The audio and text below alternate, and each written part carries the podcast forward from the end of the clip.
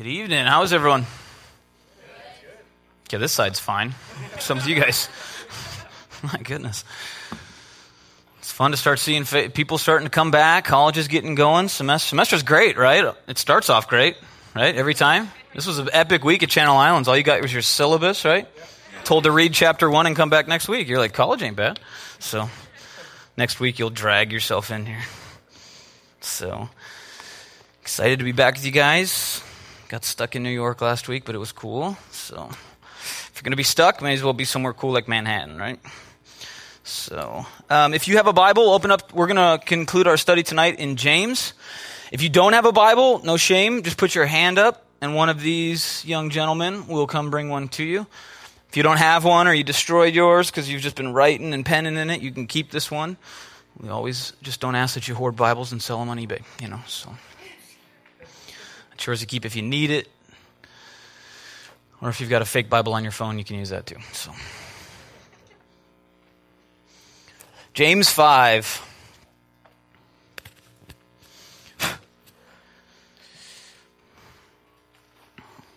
We're going to be taking a look at the first eight verses. Kind of as you've seen through the, the course of the study, this is such a meaty letter that for us to do it in five weeks is almost impossible. I mean, each chapter is at probably at least two sermons. Um, and so, you know, with Zach filling in and, and, us kicking it off, sometimes we didn't hit every single word, but we um, did our best. But we, we um, love the book. All of it is great. And so tonight, if you want to go home and read the rest of it, let it impress upon your heart. But we'll be taking a look at the first eight verses. I'm going to pray because I need help and you need help. And so I'll do that um, in prayer and then we'll get started. So pray with me. Um, Jesus, we just um, we just ask that you would make this time sweet. Holy Spirit, that you would make this time sweet. It's going to seem as though this portion of Scripture is not sweet at all. Um, it's going to seem tough. James has, has certainly put us in tension before, and he's going to do it again. But I pray that um, the redemptive conclusion of, of what we'll take a look at will be so sweet on our lips that, that as Dane prayed, that we will have a perspective change, that we will see you more high and lifted up. Um, we will uncover the areas in our lives where we have raised other things or we have raised ourselves up. And so we just pray for a recalibration tonight that we would take those idols down off their thrones and, and put you back on your throne where you belong in our lives. And so we know you're on a throne in heaven right now. And so by the grace of the Holy Spirit, would you make that even more evident in our lives tonight as we open your word. And so, Jesus, we thank you for this book. We thank you for this study. I ask now that you uh, enable me to teach. Holy Spirit, that you enable your people here to learn, and so that we can um, grow deeper in love with you tonight, this week, and moving forward. And so, Jesus, only you can make that happen. We ask that you do so in your name. Amen. So, James, great book, big book, thick book, written by Jesus's half brother. If you haven't been here, um, James was Jesus' half brother. And perhaps like all siblings in all of humanity, when his brother, when James's brother Jesus said, I am God, James said, I don't believe you. And he went, all the evidence we have is that Jesus went into three years. Look, Jesus worked and was a family man and a brother and a son and a businessman and a business owner with his dad. And he, he went out, he was a worker for, for at least 18 years of his life.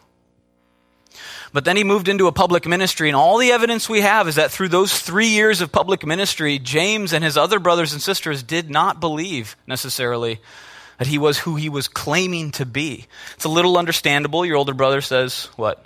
I'm God, you're like, eh, I don't know if God's been bunking with me for the last couple years. And so James struggled.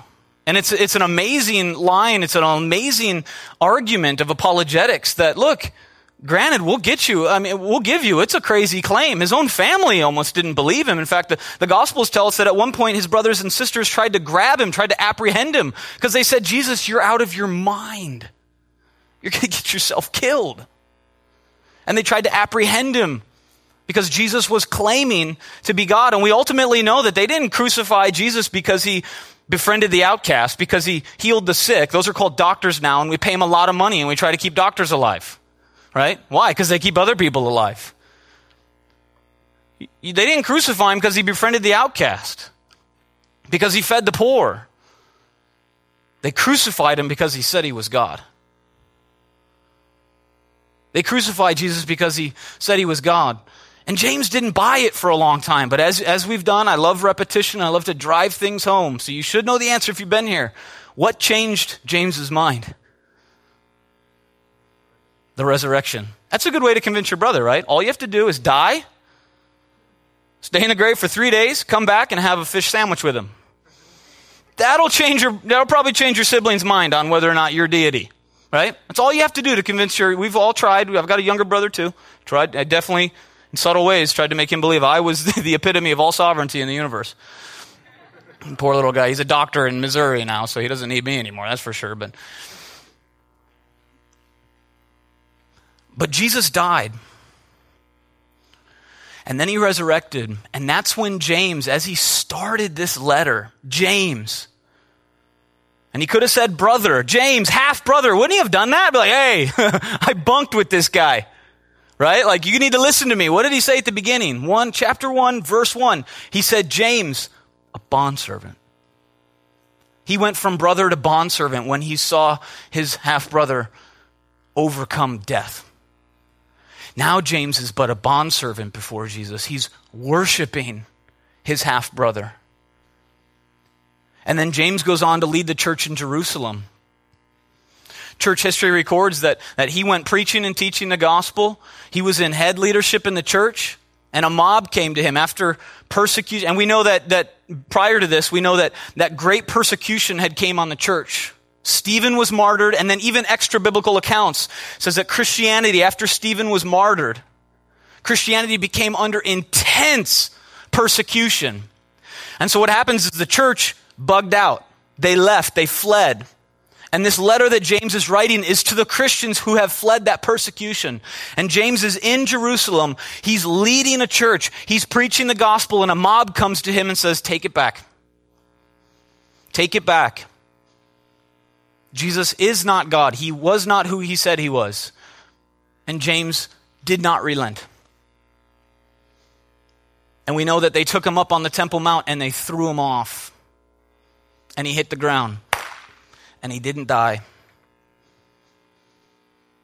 And then church history records that he prayed for the mob as one of them picked up a stick and bashed in his skull. See, James's heart was not established, it wasn't set in the things of this world. James's whole perspective was upside down when Jesus got out of the grave. Suddenly he realized that this was, this was about more than the world had to offer. Because everything the world has to offer ultimately leads to death. James had his entire perspective upended. Now his heart is established on the things of eternity. And so he's praying for them. As his half brother prayed for others on the cross, he's now praying for the mob, an eternal perspective as they bash in his skull. James's heart was changed. And though the text is going to focus and we're going to talk about this tough concept of money, this is not a message about money. This is a message about your heart. There's an old saying that says that the heart of every issue is an issue of the heart. We see this replete in Jesus' ministry. He always got to the heart. They'd ask him just these chaotic questions, and he'd always, you notice how he always answered deeper than they even asked? Do you notice that? He always got to the heart of the issue. Like Pharisees came out and said, Look, how do we divorce our wife? And he's like, Have you not read? Which was him mocking them, to be honest. All they, all they have ever done their whole life is read, the Pharisees. Of you think Jesus was just always nice. Not the case. Certainly not with the religious people. Have you not read that God created them male and female? The guys must have been like, I'm asking you if I can divorce. He's like, I'm, I'm beyond that. I got to get to the heart. You don't understand what marriage is. You take a look at Jesus' response to these questions where they try to corner him. What does he do? He doesn't just answer the question, he goes to the heart of the issue. And so tonight is not wrapping up James in hopes that we're going to blast the offering out of the box. You know what? If this is the only Sunday night you don't, don't give tonight. I want you in no way to think that we're trying to conclude this with a call to the agape box. Our church, I love what Zach said a couple weeks ago. He's like, look, if you think we're trying to get you at your money, give it to another church. Right? It's an act of faith to give 10%. I'm not begging for your money. But James addresses this issue. Why? Because he knows it's one of the closest things to our heart. And so I want to talk a bit about some of the, the themes that, that James has been setting up through the book. We'll do kind of a recap. It's always good to kind of take a look at how we've gotten to where we are.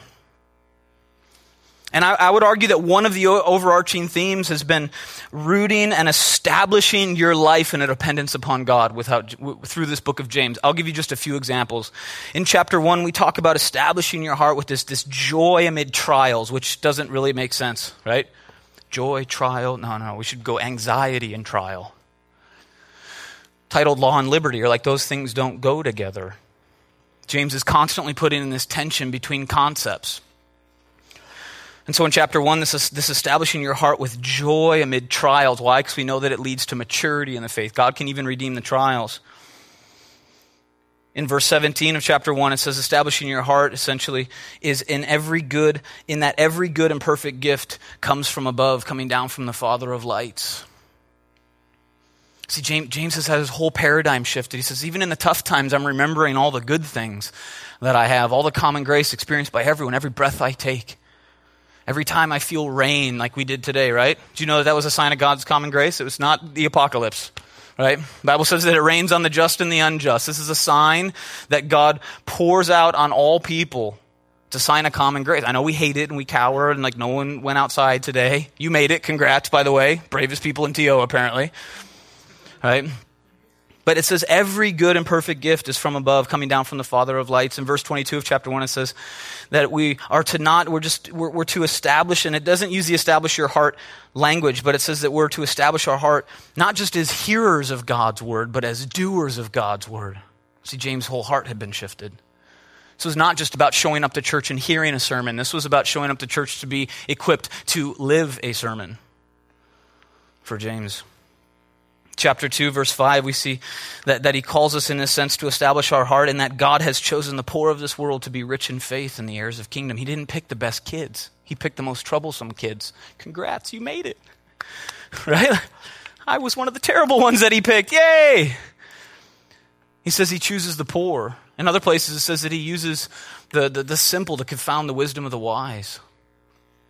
We know that the meek will inherit the kingdom of, earth, of, of God, the kingdom of God chapter 2 verse 8 talks about loving your neighbor as yourself fulfilling the royal law according to the scriptures. James has had his, his heart now established in, in, in verse 24 and it says that, that we're to have this heart in a faith that produces works a faith that is seen in works. And i hope we were very clear on that. I hope i laid that out as clear as possible so many people stumble, stumble over James 2, where it says you can see that they're justified by their works. And all he's saying is, look, you can see who is justified. Why? Because their faith is producing works. And I use the analogy, it's as simple as the chair. It took faith to sit in this chair. Every single one of you had faith that that chair would hold you. Some chairs, you go into an active shop, you're like, mm, no. Have a seat. Nah, I don't have faith. Why? In that chair. I don't think any one of you thought about that when you sat down in this chair. You put faith in that chair. Right? And all James is saying is, like, do you have faith in this chair? Someone professing in faith, I have faith in that chair. And then James is like, all right, sit down. I'm good. But you have faith in that chair. I do. Have a seat then. Right? And to be honest, to be honest, when it comes to money, as we're going to get to, there's a parallel for, for, for your, your, your tithing. You, be, you, you believe God is who he says he is. Absolutely. You believe the Bible says He'll give you everything you need? Absolutely. You believe that He says He will bless the 10%, He will sanctify the 90% if you trust Him with the 10? Absolutely. All right. Drop in your tithe. Well, I am a little tight this month. Right? Have a seat. A faith that produces works. It's not that you're saved by works by any means. So we saw again that James is encouraging us to put our heart in a faith that is seen by the works that it produces in chapter 3. He impresses that we're establishing this heart in, in the words in words that bless instead of words that curse. We see that the tongue is, a, is, a, is an incredible tool that can be used for blessing and it can be used for curse. See also in chapter 3 that, that we're to establish this, this idea that we're to put our heart, we're to put our faith, we're to put our hope in heavenly wisdom instead of demonic wisdom. In chapter 4, and I admit I, I, had, I was unable to, to hear, listen to Zach's sermon last week. I will this week. But just looking at the chapter, we know that we're to establish our heart in humility instead of pride and in the will of God rather than the arrogance of man. And a litany of other things. I've just pulled out a few. But this idea of establishing your heart, let's start there. Because it's often a question, and, and look, I'll, I'll, I'll, let's be honest, there's a lot of college students here, okay? And one of the things that you've been preparing for, and you currently are preparing for in college, is to what? It's to establish yourself, right? Like, very few people are like, I've arrived, it's college, I'm done after this, right?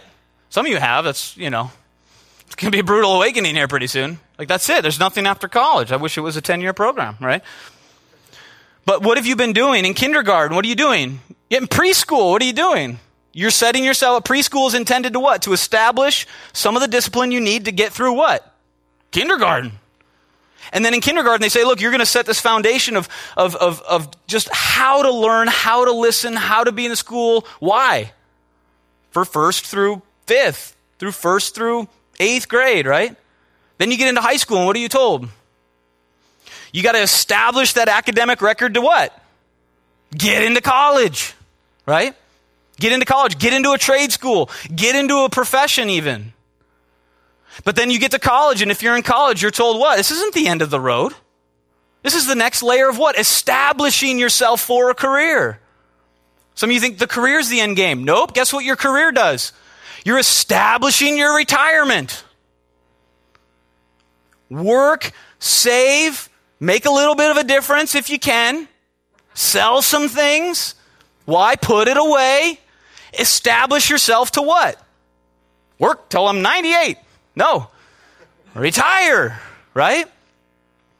And so all through school, all you're doing is, is being trained and, and girded up and, and given this establishment mentality, which is, to a certain extent, it's okay. So we see that in school. We see it in career. We see it in marriage, in your career. And I, and I preach this hard too. I want, especially men, I want you to have careers, not simply jobs. I want you to have vision. I want you to have plans. I want you to convey that to the woman up front. She needs to know if she's getting on a good ship in terms of marriage, with where you're heading, with where you're steering this relationship. And career sets this foundation. You're establishing a foundation for marriage. And then you get married and you establish a foundation for what? A family. Don't you? You're constantly establishing these layers in your life. Health. Look, I, I like going to the gym. I did it before I came here. But we try to set this foundation. We try to establish these things that then propel us to be able to function. I want to be able to play with my kids for decades to come. And so we, we establish these, these foundations. And again, I mentioned retirement. And now I'd like to go into the. No, I'm just kidding. but even retirement. Retirement sends us, we look, we, we establish retirement in order to, to, to relax, to, to travel, which can be a good and a great thing, but, but we're constantly, through all areas in our life, being told to establish for things to come. We are rarely challenged to be content with what we have. Rarely. And look, let's be honest, all of this, all of this, boils down to money. I don't know if you know this. College isn't free. Some of you know it all too well. Some of you maybe have very gracious parents. You're not paying a dime and you think this is fun. It's free. It's easy. I get to live somewhere else. I can do whatever I want. Someone is paying. Okay? This is not a Bernie Sanders speech. Okay? Someone has to pay for everything. Okay? Low blow. Apparently he has trees that grow money. I don't know. But Everything. Look, look, school, look, you get out of the free public system, and we do that too. I went to public school, everyone's like, I love it, it's free education. Really? Who paid those teachers? The government. With what money? What did they sell to give them money? Nothing. Taxes. Everything comes. Some of you are like, well, there's free this and that. Look, you talk about Norway. They get free education. No, they don't. They get taxed at 60%. They get taxes. Everything does ultimately come down to someone pays for it. I don't know if you know this, kids aren't free. Just had one a month ago. Diapers not free. I've asked at Target. It's super cheap at Target, but still not free. Get all the coupons we can, still not free. They eat. Apparently, kids eat. I've learned this. I have to pay for them to eat, right? Clothes, and they grow out of them like that. I've been wearing the same schmedium t shirt for like 20 years now. Okay? My boys are done with it. They're like six months, 12 months, 18 months, year, and they just, it all comes down to money. It does. Let's just be practical. This is not pie in the sky teaching. We understand that. And it's interesting because here's how he kicks it off. Let me show you something's going to happen. Chapter 5. Come now, you rich. And here's what just happened. All you're like, oh, good. He's not talking about me. Oh, thank goodness. He's talking about the rich people. Let's talk about that. Maybe Bernie should get up here, right? Let's talk about the rich people. Let's talk about what they. Do you know? Do you know that if you make $25,000, which is slightly more than 10 bucks an hour, 10 bucks an hour times the amount of work hours in a year, which is 2080, is $20,000 800, which was my first job. If you make $25,000 in a year, you are in the top 2% of income earners in the world. 25. 25 grand. Some of you are like, well, I'm, I'm not working, I'm in college. If you're in a household that makes over $25,000 a year, you are under the protection of the top 2% of people in the entire world. I'm not, I'm not belittling struggles in America by some, by any means. But the median income, median household income in America, Census Bureau released it for 2014. After taxes, they'll do it for 2015. I imagine it's gone up. We'll see. Median household income for America, 51,000, I think 939, almost 52, almost double what it takes to just be in the 2% of the world. Anyone traveled to third world countries? I went to Haiti a couple years ago, poorest country in the southern hemisphere. $25,000 puts you in the top 2%. And we're in a political season, and they're going to try to whip people up, try to turn everyone against the rich. And the irony is, almost every single person in America is the rich. The world over, you have to have your perspective changed. So he says, Come now, you rich, and we can't dismiss this as Americans. We don't get the luxury of saying, well, then I'm not included in this.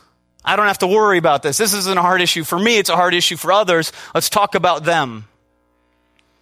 Welcome, America. We are the rich. But money isn't bad. I need you to know this. Money isn't bad, it's dangerous. There's a difference. Money is not bad. A time for a different study. I can show you the biblical understanding of monetary exchange. I've read books on it. Money is not bad. But when it becomes the desire of our heart, it leads to death. Money is not bad, but it is dangerous. Alcohol is not bad. I can show you the verses where it's declared to be a sign of God's blessing. But when it becomes to the desire of your heart, it breeds drunkenness, which is dangerous. Alcohol is not bad intrinsically, but it is dangerous. Food is not bad. Okay? We know this. Some of you are like, Bible speaks of gluttony, so I'm just going to not do food. That'll last about 40 days. Food is not bad, but the Bible repeatedly instructs us that it is dangerous because when it is mixed with the desires of our heart, it can lead to gluttony. We can put our hope in alcohol, that it will relieve us, that it will satisfy us. We can put our hope in food, that it will comfort us. We can put our hope in money, that it will secure us, that it will free us. And though it's not bad, James will argue that it is quite dangerous.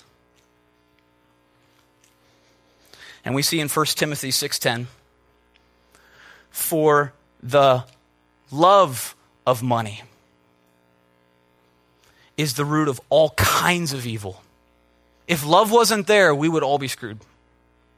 We would be. If it just says, for money is the root of all evil, you can't get a job if you're a Christian. You can't turn a profit if you're Christian. You need to constantly be in a deficit. But what he does is he says, look, it's the love of money, it's the desire, it's that you put your hope and your trust, that you establish your heart in money. That's what leads to all kinds of evil. And before we go on, it says, Look, come now, you rich, weep and howl for your miseries that are coming upon you. Like, who's excited? You're like, Yay, I love this. Great conclusion to the study. He's going to set this that, look, money is dangerous. And love of money is deadly as you'll see. And I want to set a backdrop real fast because I was a communications major. I know Zach is too. I'm a nerd. I love these studies. There was a study done in 2014 or released in 2014. You can look it up online. It's by a company called Media Dynamics Incorporated. The title of the study is America's Media Usage and Ad Exposure. And so if you Google that, the top, it's the top link. There's a, there's like a, a, a press release. Some of the com people are freaking out right now because you just learned about that last semester, right? And so there's like a two page summary press release. You can read the findings. You don't even have to get into all the nerd jargon or look into the 40,000 page study that they did.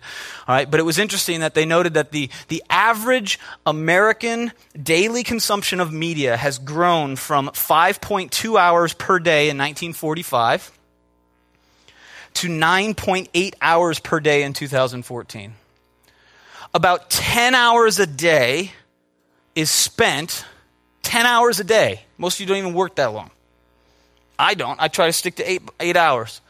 10 hours a day. We are, whether knowingly or unknowingly, consuming ads. I'm in marketing, okay? I'm in marketing. I'm a part of it, part of the problem in that sense, okay? About 10 hours a day. And they only looked at the five major media outlets TV, radio, newspaper, internet, and magazines. They didn't include billboards, which we don't really have any out here, but I was just in New York. Billboards still live, right? There's buses with the signs. How many of you sit behind a bus and you're, look, you're just sitting at the, the, the butt end of a bus, and what are you looking at? Like a news anchor. You know, like five, channel five, watch, you know. You're looking at an ad. didn't even account for that, just the five major media outlets. The result was according to this study, 362 ads per day. 362 ads per day. Now think about your Instagram feed, right? How many of you follow? Raise your hand if you follow at least one brand on Instagram. One brand. One band. One nonprofit. One photographer. Any of that. When they're posting, those are ads. Those are ads. Some of you are like, I know, I follow your clothing company, and it's ridiculous. Stop. right? I'm not going to stop, by the way. But uh, um, I'm part of the problem. I repent, okay? So, now it was interesting, too, that, that five years prior to the release of it in 2009, it had peaked up at like 700 ads per day. But what happened? We figured out what? Netflix? Hulu? Like commercials? Barbaric. No, thank you. Right? Have we done that? We've scrapped that, right? Have you know anyone watched The Biggest Loser? Right? I predicted this back in college. I graduated in 2003, long time ago. In I think my junior year, I predicted that because of DVR, and at the time it was TiVo. TiVo was like the biggest thing. I know some of you are giggling. It's like saying Nintendo up here, but right. At the time, I predicted that we, in our class discussion, that we would see the return of blatant product placement in TV shows like they had back in the 50s. Like they would stop in a sitcom and be like, delicious Coca-Cola. Anyone watch The Biggest Loser? What do they do? They come in and they're like, oh, I'm so surprised. I walk into the kitchen. There's my trainer. He's like, yes, I'd like to talk to you about 14 great flavors of Dannon yogurt, right? All your products are coming back into your TV shows. Why? Why? Because Dannon yogurt can't take out an ad anymore because you're not going to see it. They can't take out a television ad. We watch it on Hulu. No ads. And they give you like the two, and what do you do? You like go on your iPad instead. And they force you to watch two commercials, don't you? So it went up to like it went up to like 700 a day. So we've backed off of that. We've got ad blockers, we've got this, that, and the other. But we're still consuming about 362 ads a day. And what are these ads telling you? You don't have this, and you need it. Maybe you have this, but you don't have the latest version of it. It's telling you what you don't have. It's telling you what you have is not good enough. It's telling you that you need the newest, the latest, the greatest. You have one similar to this, but it's not the coolest new version. It never breeds contentment. It's a treadmill. It's a treadmill. And look, I confess, I was in New York. What was I doing in New York? Meeting with 12 major magazines to get products placed in editorials. Sat with Vogue and Cosmopolitan and New York Magazine, all sort of stuff. High end beauty editors sat there, and I'm pitching our product to be placed in stories this year. So I know the grind. 362 messages at least a day are telling you you should not be content with what you have. And so it sows this discontentment. It's a treadmill. And so we give our lives to what they tell us that we need these things in order to what? To be satisfied. That is the biblical definition of slavery. America, we think we are free, yet we are slaves to a whole new slew of masters. And it breeds discontentment in our heart. And we're establishing our heart on what we do not have or what we have but need a newer version of. And so he goes into this next part and he says, Your riches. And to be honest, what he's talking there is most likely food stores because he's going to go into gold and silver, which talks about currency. So when he says your riches, there's a little disagreement, but some people definitely agree. I'm in the bucket that thinks when we're talking about riches, we're talking about your ability to store up food, which was one of the greatest ways you could show wealth in the ancient times, is that you had food whenever you wanted in abundance. Food, and we do in America. I've joked, and I'm not, I'm not, it's not a joke, but this is the only country where our homeless has an obesity problem. It's not a joke, it's true.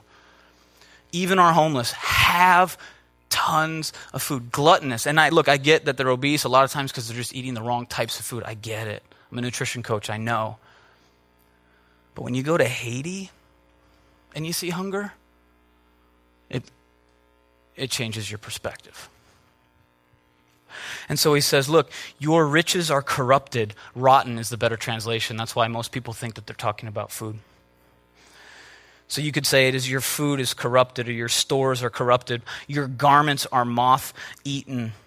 Your gold and silver are corroded, and their corrosion will be the witness against you and will eat your flesh like fire. You have heaped up treasure in the last days. So the what is this? The what is that your riches are corrupted, your garments are moth eaten, your gold and your silver has corroded. The why is because we've placed our trust in those things.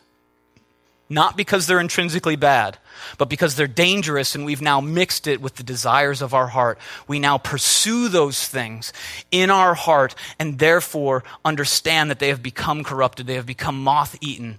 They have corroded. They are perishing. This is what James is arguing. He's getting to the heart of it. It's not so much about money, it's always about the heart. And so we've put our trust in these things and we base our worth on how much the things we own are worth. We base our worth on how much the things we own are worth. Do we not? Just me. Never mind. Okay, so and, and it's, it's interesting that if you read Jesus' Sermon on the Mount, James is echoing one of Jesus' teachings here. I'll read it for you. Matthew 6, 19 through 21. He says, Do not lay up for yourselves treasures on earth where moth and rust destroy. Anyone like the band Thrice when he wrote about moth and rust? Never mind. All right, terrific. Two of us. And where thieves break in and steal, but lay up for yourselves treasures in heaven where neither moth nor rust destroys, and where thieves do not break in and steal. For where your treasure is, for where your treasure is, for where your debit card statement says you are. That's the modern translation of the original language. For where your line by line debit card statement is, there your heart will be also. Now, we, let's talk about the heart real fast one of the ways that we know what's in our heart is by what comes out of our mouth, do we not? Luke 6:45 says this, "For out of the abundance of the heart his mouth speaks." And we talked about that in James 3. That look, what you say ultimately reflects what's in your heart. The, the mouth, the words that you use are not evidence of simple audio vibrations. They are evidence of what is truly in your heart. And so we know that one of the ways that we can see what's in our heart or hear what's in our heart is by the ways that we speak. James is arguing another way we know what's in our heart. Jesus is arguing another way that we know what is in our heart is by how we spend our money. And some people are like, look, you know, this is a line that, you know, the church needs to. No, this is a hard issue. And I'm not trying to get into your pocketbook. We don't need your money. But Jesus does want your heart. And he knows they are very close. They are very close. As your words are evidence of what's in your heart, so too is your debit card statement. And this is not for other people to be able to judge you by. This is for you to go home tonight, this week, print out your debit card statement and take a look line by line. Where is my heart? If this was the evidence of my life, what would it say about me? It's not for me to look at it and say, look, you haven't been this, that, and the other. This is for you. This is a heart issue between you and God. Just as we talked about, look, works are evidence of our faith. And if you say God is who he says he is, that you trust him, that when you tithe percent, and by the way, the first reason we tithe is why? Because Jesus was the tithe to the church. God gave of his first fruits in Jesus. That is first and foremost the point of tithing is to reflect as a body of believers that we sacrifice our first fruits as God sacrificed his first fruits. That's where tithing begins. And we know that he says, when you give that 10, I will take that 90 to greater extents than you could have ever done with the 100. But some people say, I believe God, but, and then James would say, then drop in a tithe. And some of you think you get out of it because you're in college. You don't want to be pressed on this. This might be your last Sunday coming to Godspeak. I don't make enough money. If you make any, God would say, evidence of your salvation is that you trust that He'll do with 90, which you can't do with 100. It's been evidence in my own life, Carissa and I. If we've ever slumped in that, and God's not a genie says, look, you have to pay Him off. But we've seen that we can't take 100% as far as God can take 90. And most mature Christians at some point, which have fallen in and out of a tithing rhythm, will confess the same. I'd ask you to, to talk with people more mature in the faith even than me. Ask them about some of their financial struggles. Ask them about their dependence upon God and their tithing. Talk to your parents, talk to your pastors, talk to elders, talk to people in your discipleship groups. Ask about that. You'll hear from God in that moment how he works in the hearts of his people. It's not about the 10%, it's about your heart. And so we see this is one of the ways I think Jesus would argue in Matthew 6 again, for where your treasure is, there your heart is also. Where you spend your money is where your heart is. And some of you are struggling with that, I know. There's a glorious ending to this whole thing. And there's two ways I would say that we use money in general. One is to inoculate us from anxiety. And look, you talk to pastors, most pastors understand that, that some of the major issues that they deal with are, in fact, regional. If you talk to pastors in D.C., like Pastor Eric Mason, he would say the big overarching sin that he has to, as a collective body of believers, that they have to fight against is this desire for power. I was at Kim, Tim, Kim, Kim Keller's, Tim Keller's church in Manhattan when I was snowed in through Sunday. He would argue that, that the, the, the, the, financial success of his community is one of the biggest burdens, one of the biggest things that they struggle with. You go down to Texas with Matt Chandler, he would tell you one of the biggest issues that he has combat is religiosity. People in the Bible Belt. It's like, I've always gone to church. I know about Jesus. You go up to Seattle, you talk to some of the pastors up there. It's the godlessness. There's anti-gospels, there's non-gospels, there's false gospels. In LA, you talk to Tim Chaddick. Well, he's now in London, actually, planning reality London. But he would say that the biggest issue that they dealt with was sex.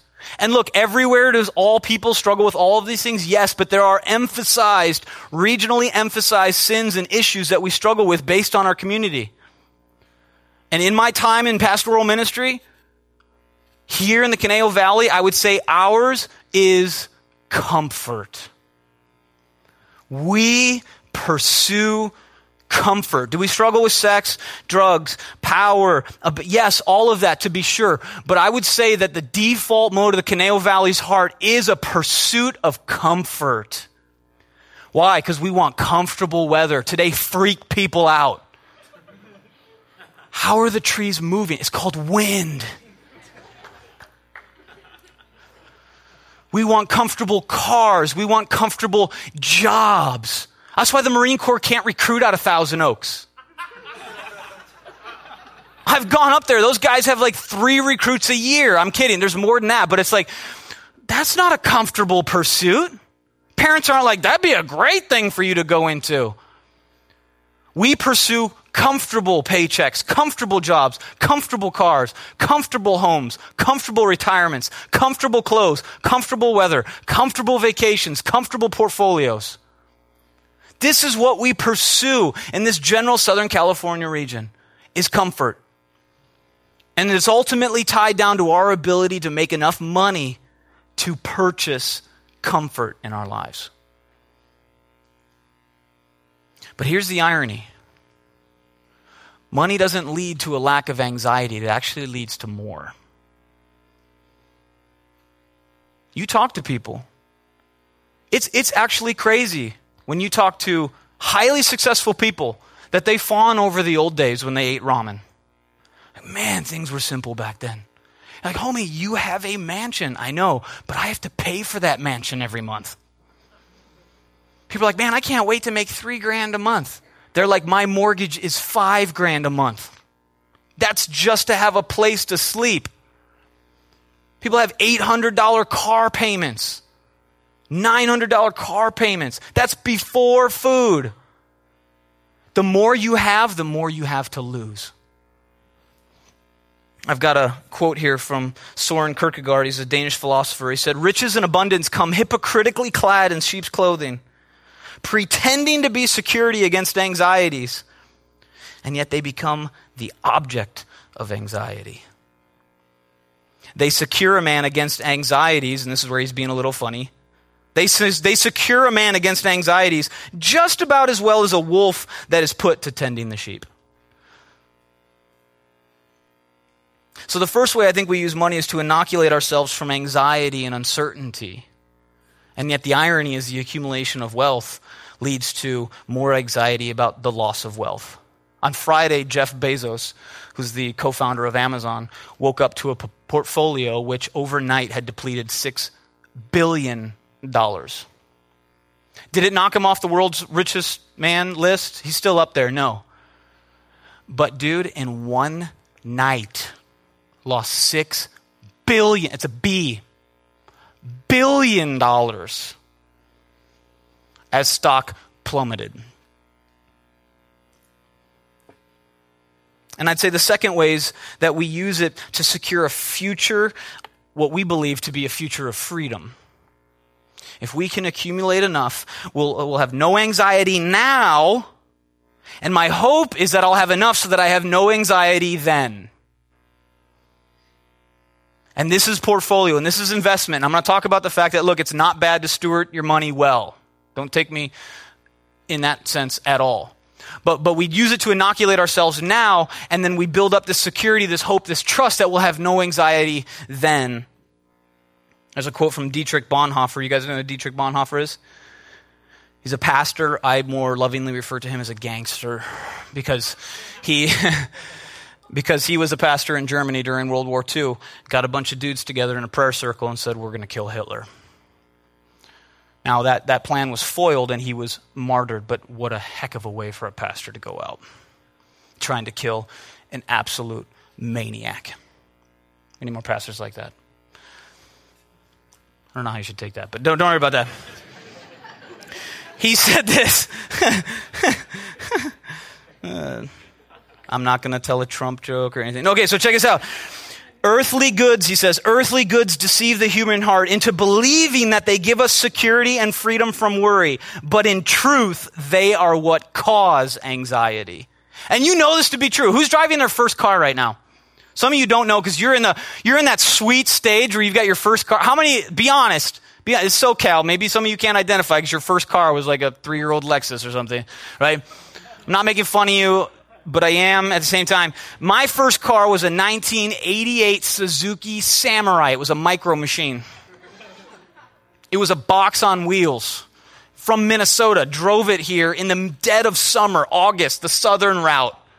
Had to turn on the heat and roll the windows down. It's the only way you could keep the engine cool enough is by turning on the heat as I drive through New Mexico and Phoenix in August. My parents are here tonight, if you don't know this, from Minnesota. My dad paid for that thing with a personal check for $1,500. They drove with me on that trip. They saw me with a shirt wrapped around my head, shirt off, wrapped around the head, windows down, cranking the heat in August in Phoenix. This little micro machine, rusted underbelly from the salt, because we have snow out there. I know you've never heard of that, but we have snow, and so then they salt the, the, the, the streets, and then the salt gets up into the underbelly of a car and starts to eat away everything. In fact, I was driving down the 405 and I hit like a bump, and my mufflers went, it was over. And then it sounded like I had modified my muffler. People are like, what's he rolling? A broken muffler. Did you get that thing customized? No, I broke it on the freeway. It's like, some of you paid for that. I had that for free, right? this car was falling apart. And it was epic. I learned later, like my junior year, the whole thing is a four cylinder engine, so you know it had power. I could barely make it up from Camarillo. I used to have to hit 75 just to be able to get to the top of the hill. Right? Come to find out, that thing wasn't even a four cylinder. It had been running on three for Lord knows how long. Stick shift. Some of you have no clue what a stick shift is. Right? Old school. And guess what? I didn't care a bit. It was awesome. Then I bought my first car after college. Then you don't want to park near certain people, right? You get that thing vacuumed every other day, right? You notice a scratch. You could have keyed, you could have wrote my name on the side of my Suzuki Samurai. I would have not known. I just knew I had a way to get from A to B quicker than my feet. No anxiety about that. And then I bought my first car with my money, not my dad's. What happens? You come near my you come near my freaking car. I paid for this thing. What happened? I got something better, and now I've got more anxiety about it. Now I have more to lose. Right? Then I bought a motorcycle. I cleaned that thing, right? The more you accumulate, the more you have to lose. And so it actually causes more anxiety. How many of you did that? You had like a super old phone, and you finally got your iPhone, right? And what did you do? You bought a $400 case for that thing. It's an ice block, right? Didn't you? You, you almost doubled your bill just getting a case for that thing, didn't you? You remember that? You're like, oh, I've got an upgrade. I'm going to walk out of here. How did I spend $130? It was on the, the cover. It was on the case, right? This is insane. We got something better, and what happens? Now we're more, now we, I'm going to shatter this glass at some point. I got to protect this thing. We get more, and yet then we realize we have more to lose. Stuff creates more anxiety not less. And I'll tell you, the rich in this country are the furthest thing from content. The furthest thing for content. And I, and I do want to make this point real fast. I'm not saying that being a good steward um, and putting your hope in something is the same thing. We have to diverge that. Being a good steward of what you have is proper. Plan, retirement. Yes, I get all that. I'm trying to do that as well. I am stewarding what I have, but whether I have relatively a lot of money I'm to steward it properly. And if something happens and I wake up on a Friday and it's decreased by 60%, I'm to steward that properly. What I'm not saying is that stewarding your finances properly is the same as putting your hope in your finances. It's the heart of the issue. It's not the money, it's the heart and how closely knit it is to that money. And so don't take me as saying that being a good steward and putting your hope in is it and putting your hope in money is the same. And so we don't put our hope in those things. Some of you have. You've put your hope in education. You've put your hope in an impending career. You've put your hope in, if I get a career, I will be satisfied. If I finally get a place on my own, I will be satisfied. When I get my degree, I will be satisfied. When I make my first 50 grand, I will be satisfied. When I make my first 75 grand, then I will be satisfied. When I finally hit six figures on my, then I will be satisfied. What's happening is that your heart's desire is starting to mix with something that's very dangerous and it leads to death. It's not money that's the root of all evil, it's the love of money. Maybe I'll jump down a second. Fidelity did a financial services um, study. Fidelity is a financial services corporation. They did a study. Again, I want to change your perspective a bit. They did a study of people with a million dollars, their clients, people that have a million dollars outside of outside of real estate and outside of retirement. Okay? So take maybe multiple houses, the one they live in, the one they go to in the winter, take those off the table, take their 401k, take their Roth IRA, take that all off the table. They still have a million dollars to play with. 42% of them said they did not feel wealthy. A million dollars of just assets in a portfolio, apart from homes, apart from their comfy retirement. Did it produce contentment? I don't feel wealthy. I need more. Why? I need more. Some of you think that. Same thing. I've been there. I've worked my way up the ladder. I've seen an increase. For those of you that don't know, I'm not on church staff, I'm in the corporate world. I know if I can just get to this, I can provide for my family. And then I get there and it's like, but if I get to that, and on we go. Fidelity takes a look and they say, I got a million dollars just to play with. I, I need more than that. Like, you have a million dollars. Like, I know, isn't it awful? I need, what if I had two? Now, where does this come from? We're talking about the heart. Where does this come from? I would argue that it comes from being made in the image and the likeness of God. You say, wait a minute. What you need to know is that in the Bible it says, look, we are the only part of creation that was created in the image and the likeness of God. It's known as the Imago Dei. I love bringing this up. The image of God, the Imago Dei. So, God, unlike all of creation, unlike the mountains, unlike your cat, unlike the fish, unlike snakes, unlike trees, we are stamped with God's image and likeness. And so we have, we have characteristics that we can understand Him by differently than all of what's known as lower creation. We're not God, but we're also not animals.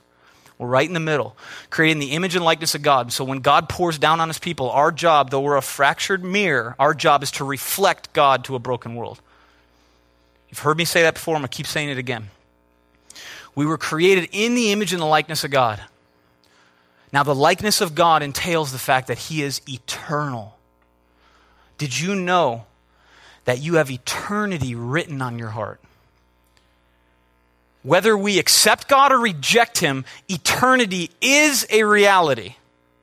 People say the only things that are certain in life are death and taxes. False. Death, taxes, and eternity.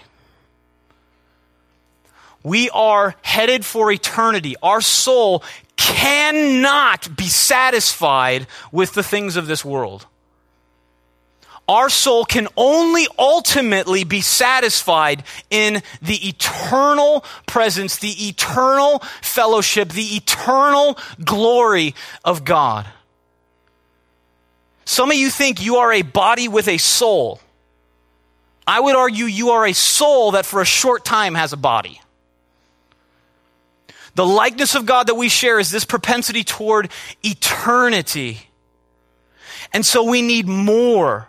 We, we have to fight against contentment. Because if I make 50, but what could I do with 75? What could I do with 100? What could I do with this?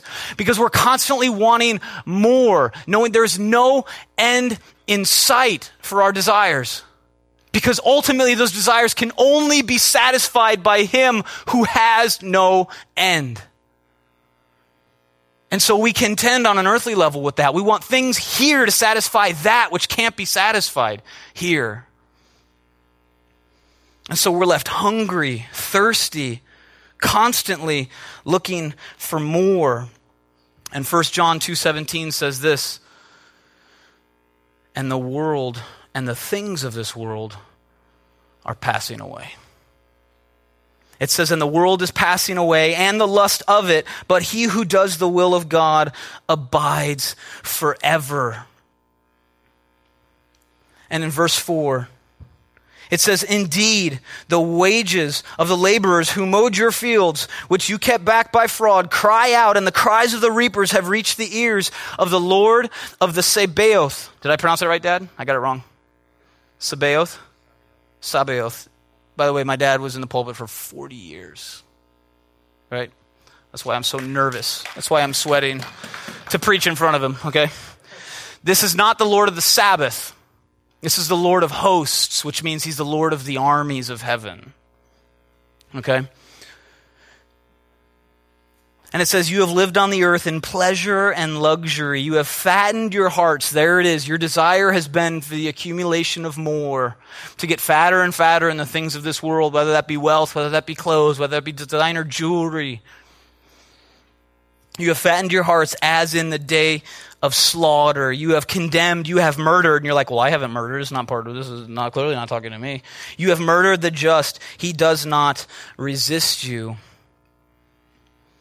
And some of you think, well, I don't have that many things. I'm not rich. Okay, I get the whole 25 grand thing, but seriously, you should see my dorm room. I don't have that much. It's not even my bed, it's a dirty bed that's been used by many a student before me. I don't have that many things. I remember that. I remember just stealing couches from like the lounge, dragging them into my, at Kowloon, like dragging them into my, and I was an RA, which was the best part. No one would search my room, right? we went down to the athletic building at one point. I'm like, I need a fake ficus tree. like, just liven up the room a little bit, right? We used to cut out magazine, but we had a whole wall where we covered the whole thing in surfing and snowboarding magazine stuff, right? Just wanted to look like our room had something. It was so bare. We had like a 1984 TV with a VCR. Most of you don't know what that is. Okay. I know what it's like. You feel I have, I don't really have that many things. This one's tough. If, if you're going to leave, hurry, now's the time. Because 1 Timothy 6, 6 through 11 says, Now godliness with contentment is great gain. For we brought nothing into this world, and it is certain we can carry nothing out. Oh, this part's the worst. This part's the worst. This is the worst verse in the Bible. I'm going to tell you this. And having food and clothing, with these things we shall be content. There's no mention of an iPhone. There's no mention of a car. Food, with food and clothing, we're content. Raise your hand if that's you. Food and clothing. You're content. That's it. That's all you need.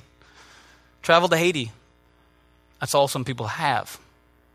And the irony is that there's more joy on the streets of Haiti than there are in America. I was just in Manhattan for way too long. It's not only cold because of the weather, it is cold culturally. It is the most one of the coldest cities you can ever go to. No joy. No joy. That's why I praise God for the pastors that are penetrating that city. No joy, no contentment. Probably sitting on nest eggs in them upwards of millions of dollars. And the kids in the street will play with a ball. And we as Christians start to fall into this too. Well, the more we have, the more we can do. The Bible says, with food and clothing, we as a body of believers should be content. And it says, but those who, and here's the word, but those who listen, but those who desire to be rich. It doesn't say those who are rich. Though Jesus has harsh words, he says, look, it's, it's, harder for a rich man to get into heaven than anyone else in the world. It's the only demographic that Jesus says they're going to have a hard time getting into heaven. Not because of a separate standard of salvation, but because he knows how closely the heart is tied to the things of this world for those who are rich. So when you drive down PCH and you're enamored, you envy. We should weep. Because Jesus stands there and says, You guys are going to have an incredibly hard time getting into heaven. Because he knows their heart. And to be honest, he could look at America, middle class and up, anyone making over 25,000 and say, Man, it's going to be hard for some of you to get into heaven. It says, But those who desire, see, now our love, our trust, our hope in the things of this world are put on display. Not just having those things, but our desire, our trust, our faith in those things are put on display. To be rich, fall into temptation and a snare, and into many foolish and harmful lusts. Have you ever noticed that? Like how, look, we all do dumb things, but can you believe some of the stuff rich people do? Basketball players, football players, baseball. It's like, homie, you get paid to play a game that we played as a kid for fun. And you went and shot someone at a club. You have a mansion. Go home. Drive your Ferrari home and just watch Netflix. Stop. This is rich people fall into stupid things. And it says, into foolish and harmful lusts which drown men in destruction and perdition. For the love of money is the root of all kinds of evil, for which some have strayed from their faith in their greediness and pierced themselves through with many sorrows. That pursuit will lead to a piercing of sorrows. I can't tell you how many rich people I've, I've talked to. I, I work with a celebrity hairstylist in Beverly Hills. He is the loneliest person I know. And he says, Because I can't trust anyone. He thinks everyone, and he's probably right in most cases. And we have a business relationship, so we constantly have to nurture our relationship. Say, look, we are for you because everyone in his life wants something from him. And the rich fall into these snares. I don't envy the rich. I got over that years ago. I don't. I don't envy the rich anymore. He says they've pierced themselves through with many sorrows. But you, O man of God, you, children, sons, daughters, Sunday night, Godspeak, Thousand Oaks, right now. But you, flee these things and pursue righteousness, godliness, faith, love, patience, and gentleness. When you pursue Jesus, that's what will come out of you. You'll become more gentle with people because you realize how gentle he's been with you. You will become more patient with people because you realize how patient he's been with you. You'll be more loving toward people because you realize how loving he's been toward you. The closer you get to Jesus, the less frustration you have with people. Why? Because you realize how frustrated he should be with you. The closer you get to perfection, the more you realize that, look, the, the ground at the foot of the cross is level. You forgive. Why? Because he forgave. Those are the things that we're to be passionate about. And so the question is, what now? The question is, what now? And I want to conclude with this because he says, therefore, all of this Look, we've, we, have we have been attempting to, we've been establishing our heart in the things of the world. We've been establishing these foundations in our education, in our schooling, in our academics, in our career, in our salary, in our marriage. These can all be good things, but they can be dangerous things when they become idols. We've been establishing our heart in these things, pursuing those things. And he says, therefore, we're all on common ground. We've all done this. We're all broken in front of a holy God on this. He says, therefore, therefore, be patient, brethren. This is verse 7 until the coming of our Lord. See how the farmer waits for the precious fruit of the earth, waiting patiently for it until it receives the early and latter rain. You also be patient. He says this He says, establish your hearts for the coming of the Lord is at hand. That's what establishes our heart. That's what sets our perspective on its end. That's what grounds us. It's not in the things that we have, it's in who has us. It's that we begin to trust that Jesus has us and he will not let us go. Bible says he who's been placed in the Father's hand, no man can remove. No one can take you from Jesus. He took a beating once, never again. If you are His, He has you. That's how we establish our hearts. We talked about this at the beginning of the study, the law of liberty. We look at the Bible as a set of laws. There's so many laws. And scholars and authors and theologians try to tally it up 100, 600, 700 laws. And yet we totally blow by the fact that the Bible has thousands of promises. We see it as a book of rules and law, yet it's ultimately a book of glory and promise about who Jesus is, what he has done. And so we now establish our hearts as a body of believers in the fact that Jesus is coming. He wrote this in about 40. Like 40 what? 40. The year, not 1840, 40. It's arguably the earliest New Testament. And James is like, it's coming soon. Some of you are like, well, he was wrong. How much closer are we now? James's perspective is that he's coming soon. That's what he was stoked about. Pick up a stick and he prays for him. Jesus is coming soon, and they bash his skull. Establish your heart in the fact that this, that Jesus is coming. Our God is the only God. All false religions, every single one of them, line them up, I'll knock them down. They must create a God that requires you to get to Him. They must. Every single false religion does. Only Christianity preaches a God that came to you. He came in the garden. He came on the cross. He's coming again. The things of this world are perishing. When our desires get mixed up in the things of this world, it will lead to destruction. And so we establish our heart on the thousands of promises that Jesus has you and he will hold you. Second Thessalonians 1, 2 through 12 describes that God will give you everything you need. Not everything you want, but everything you need. You say, I trust that God, but do you live like it? Have a seat. Do you believe when the Bible says he'll give you everything you need? I believe that. Then have a seat. Deuteronomy 31 6 says that he will never leave you nor forsake you. When you come into a trial, don't we always scream, Where's God? He's right there. When you run, you don't have to turn around and run back to him. You run away from him, you turn around, he's right there. He's been on your heels the whole time. One of the meta narratives of the Bible is a God that pursued you. Read the book of Hosea. The prostitute ran, and Hosea did what? He went after her. A foreshadowing that we run. And what does Jesus do? He doesn't sit up there and say, You need to hurry up and get back. What does he say? I'm out. And he chases you. I will never leave you nor forsake you. Matthew 28 20, which was my confirmation verse when I was a little boy, says, I am with you always to the very end of the age.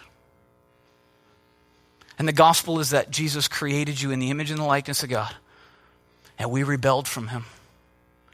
So Jesus came and didn't symbolize our sin. He didn't become a picture of our sin. He wasn't a great metaphor for our sin. On the cross, everything you've thought, said, and done, in word and deed, in violation of God's will, the Bible says he made him who knew no sin to become sin.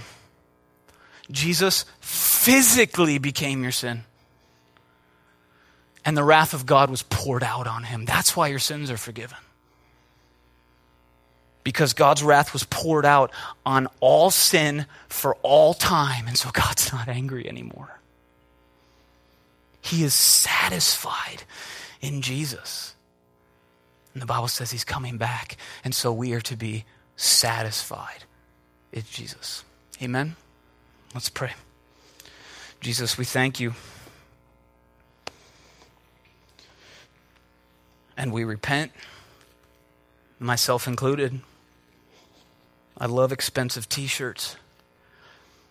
I love, co- I love motorcycles. I love the pursuit of salary, prestige, affluence, comfort. And I've wrapped up my desires in those things. Though they may not be bad, they are dangerous. And I pray tonight as we go into a, a quiet time of reflection that we understand that we will never be satisfied in the things of this world. And they're good things to have. But they are not God things, they are not the ultimate things. And so, Jesus, I pray tonight that we would be leveled, that we would be repentant that we would be excited, that we would be encouraged, that we would be on mission to pursue the things of you. Because only you will truly satisfy our eternal desire, our eternal hunger, our eternal thirst for more. And so tonight, would you give us more of you? Holy Spirit, would you impress upon the hearts of your people a desire to want more of you? Not just tonight, this week. This just kicks off our week. Holy Spirit, be so thick in this room tonight. That we would see Jesus more high and lifted up and realize that we'll only be satisfied in Him. For your glory, we pray. Amen. We're going to go into a time of, of quiet worship and communion. Communion is not magical, nothing happens magically. Jesus says, Do this in remembrance of me. It's a remembrance of what Jesus absorbed, the wrath of God that he absorbed on the cross, so that he could reconcile us. He could be a bridge from our island of sinfulness to God's island of holiness. That God would be th- that, that bridge, that Jesus would span that chasm. And so we take it in remembrance. We take the bread first because we remember that his body was broken as our sin. And then we take the cup because we realize that as the juice represents the blood, his blood took away our sin. It didn't just cover it like the sacrifices in the Old Testament, it took it away.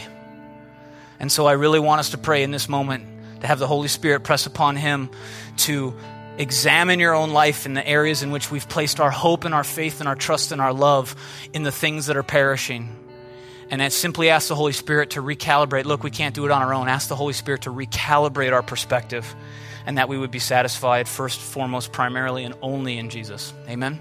Let's sing.